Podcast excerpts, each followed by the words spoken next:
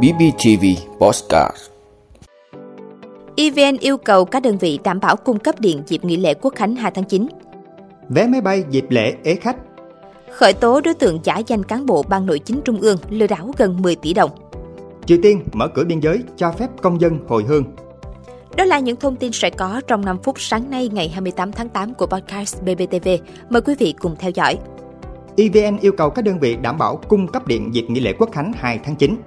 Thưa quý vị, Tập đoàn Điện lực Việt Nam EVN vừa yêu cầu các đơn vị triển khai đồng bộ các giải pháp đảm bảo vận hành an toàn hệ thống điện và cung cấp đủ điện dịp nghỉ lễ 2 tháng 9. EVN cũng yêu cầu các đơn vị cung cấp điện ổn định, tin cậy, phục vụ các hoạt động chính trị xã hội văn hóa trên cả nước nhân dịp nghỉ lễ Quốc khánh 2 tháng 9. Các đơn vị trong EVN lập và thực hiện phương án đảm bảo cung ứng điện trong các ngày kỷ niệm Quốc khánh và những nội dung chủ yếu như bố trí phương thức vận hành nguồn, lưới điện hợp lý, đảm bảo an toàn, ổn định, tin cậy, liên tục trong điều kiện bình thường và linh hoạt chuyển đổi trong tình huống sự cố, ưu tiên đảm bảo điện tại các điểm diễn ra các hoạt động chính trị văn hóa của các địa phương. EVN và các đơn vị không thực hiện cắt điện trong ngày lễ kỷ niệm Quốc khánh 2 tháng 9, trừ trường hợp xử lý sự cố. EVN cũng chỉ đạo các đơn vị bố trí lực lượng ứng trực, vật tư thiết bị dự phòng, nhiên liệu, hệ thống thông tin liên lạc và phương tiện đi lại để đảm bảo kịp thời xử lý khi xảy ra sự cố.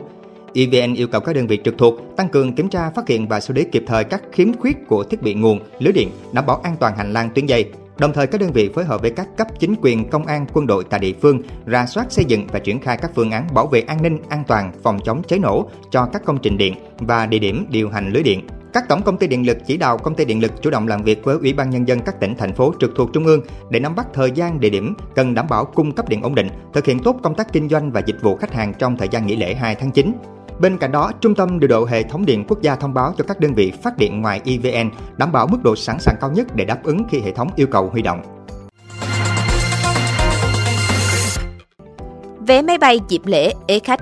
Thưa quý vị, theo ghi nhận, đến thời điểm này, đường bay tới những điểm du lịch nổi tiếng trong nước vẫn còn nhiều, giá không tăng cao hoặc thậm chí còn giảm so với cùng kỳ. Diễn biến này cho thấy nhu cầu của người dân về du lịch trong kỳ nghỉ lễ này chưa có sự đột biến. Trên website của các hãng hàng không và các nền tảng bán vé máy bay trực tuyến, lượng vé máy bay từ thành phố Hồ Chí Minh, Hà Nội tới những điểm đến du lịch như Nha Trang, Phú Quốc, Đà Nẵng vẫn còn nhiều với giải giá vé từ thấp đến cao. Như đường bay thành phố Hồ Chí Minh, Phú Quốc của Vietjet khởi hành dịp lễ đang mở bán chỉ từ 800.000 đồng một chặng. Giá vé đã gồm thuế phí. Của Vietnam Airlines cũng chỉ 1 triệu đồng một chặng, bay bằng máy bay của Pacific Airlines hay Bamboo Airways từ 1,2 triệu đồng một chặng. Chiều về sau lễ 2 tháng 9 từ Phú Quốc bay thành phố Hồ Chí Minh, giá thấp nhất từ khoảng 1,2 triệu đồng một chặng. Các mức giá vé này tương đương với giá vé cuối tuần và thấp hơn những cao điểm lễ Tết trước đó. Tương tự, một số đường bay khác như Hà Nội, Phú Quốc, giá vé chiều đi khoảng 1,3 triệu đồng một chặng và chiều về khoảng 2 triệu đồng một chặng. Riêng đường bay nhộn nhịp nhất nước Giữa thành phố Hồ Chí Minh và Hà Nội, các hãng vẫn đang mở bán với nhiều mức giá khoảng từ 1,5 triệu đồng một chặng.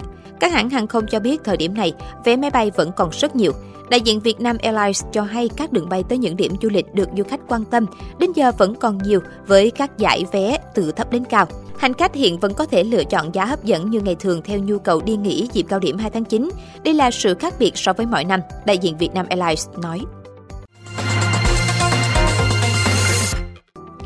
Khởi tố đối tượng giả danh cán bộ ban nội chính trung ương lừa đảo gần 10 tỷ đồng Thưa quý vị, Công an tỉnh Bắc Giang vừa khởi tố 4 bị can về hành vi lừa đảo chiếm đoạt tài sản và làm giả con dấu tài liệu của cơ quan tổ chức gồm Mạc Đăng Thanh sinh năm 1992, trú tại xã Xuân Hương, huyện Lạng Giang, tỉnh Bắc Giang, Nguyễn Thị Thanh Hiếu sinh năm 1968, Nguyễn Thị Kim Thúy sinh năm 1973 và Lê Quý Thanh sinh năm 1968 đều trú tại thành phố Hà Nội.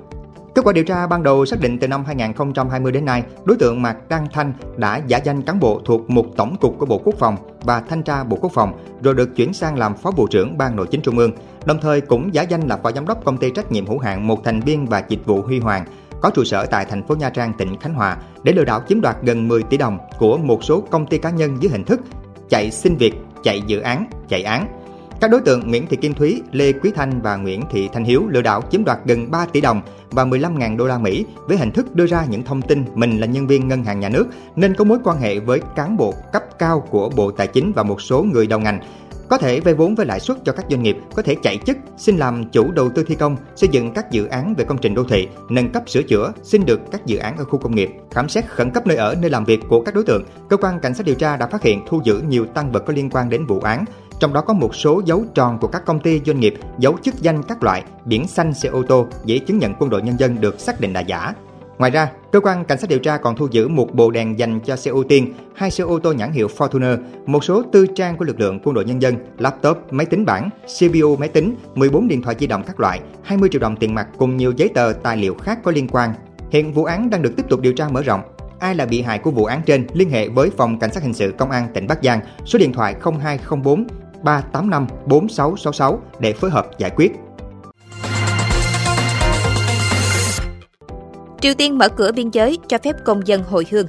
Thưa quý vị, hãng thông tấn nhà nước KCNA dẫn thông báo của Cơ quan phòng chống dịch bệnh khẩn cấp nhà nước Triều Tiên cho biết, công dân sống ở nước ngoài được phép trở về, song sẽ được theo dõi y tế tại khu cách ly trong vòng một tuần. Thông báo thêm rằng quyết định mở cửa biên giới này phù hợp với những điều chỉnh về mức độ chống dịch sau khi tình hình đại dịch COVID-19 trên toàn thế giới đã giảm nhiệt. Đây là lần đầu tiên Triều Tiên mở cửa biên giới để đón công dân ở nước ngoài hồi hương sau gần 3 năm áp đặt các biện pháp hạn chế nghiêm ngặt ngăn COVID-19. Thông báo này được đưa ra vài ngày sau khi hãng hàng không Air Koryo của Triều Tiên lần đầu tiên thực hiện chuyến bay từ thủ đô Bình Nhưỡng của nước này đến thủ đô Bắc Kinh của Trung Quốc kể từ khi Triều Tiên áp dụng chính sách phong tỏa nhằm ngăn chặn đại dịch vào năm 2020. Hiện chưa rõ ai có mặt trên chuyến bay, nhưng các công ty du lịch phương Tây hoạt động ở Triều Tiên cho biết đây có vẻ là máy bay sẽ chở những người Triều Tiên bị mắc kẹt ở Trung Quốc về nước sau nhiều năm đóng cửa biên giới. Số lượng tàu lửa và tàu thủy chở hàng tăng chậm trong năm qua, nhưng Triều Tiên mới chỉ bắt đầu cho phép người đi lại qua biên giới gần đây. Lần đầu tiên kể từ trước đại dịch, các phái đoàn chính phủ Trung Quốc và Nga đã bay tới Bình Nhưỡng vào tháng trước. Và trong tháng này, xe buýt chở các vận động viên Triều Tiên đi tham dự giải đấu Taekwondo ở Kazakhstan đã vượt biên giới sang Trung Quốc. Nhiều phái đoàn ở nước ngoài đã đóng cửa đại sứ quán của họ ở Bình Nhưỡng vì không thể luân chuyển nhân viên hoặc vận chuyển vật tư trong phần lớn thời gian đại dịch.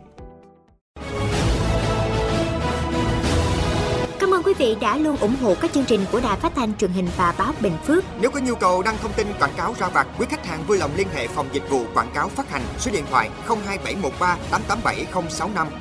BBTV, vì bạn, mỗi ngày.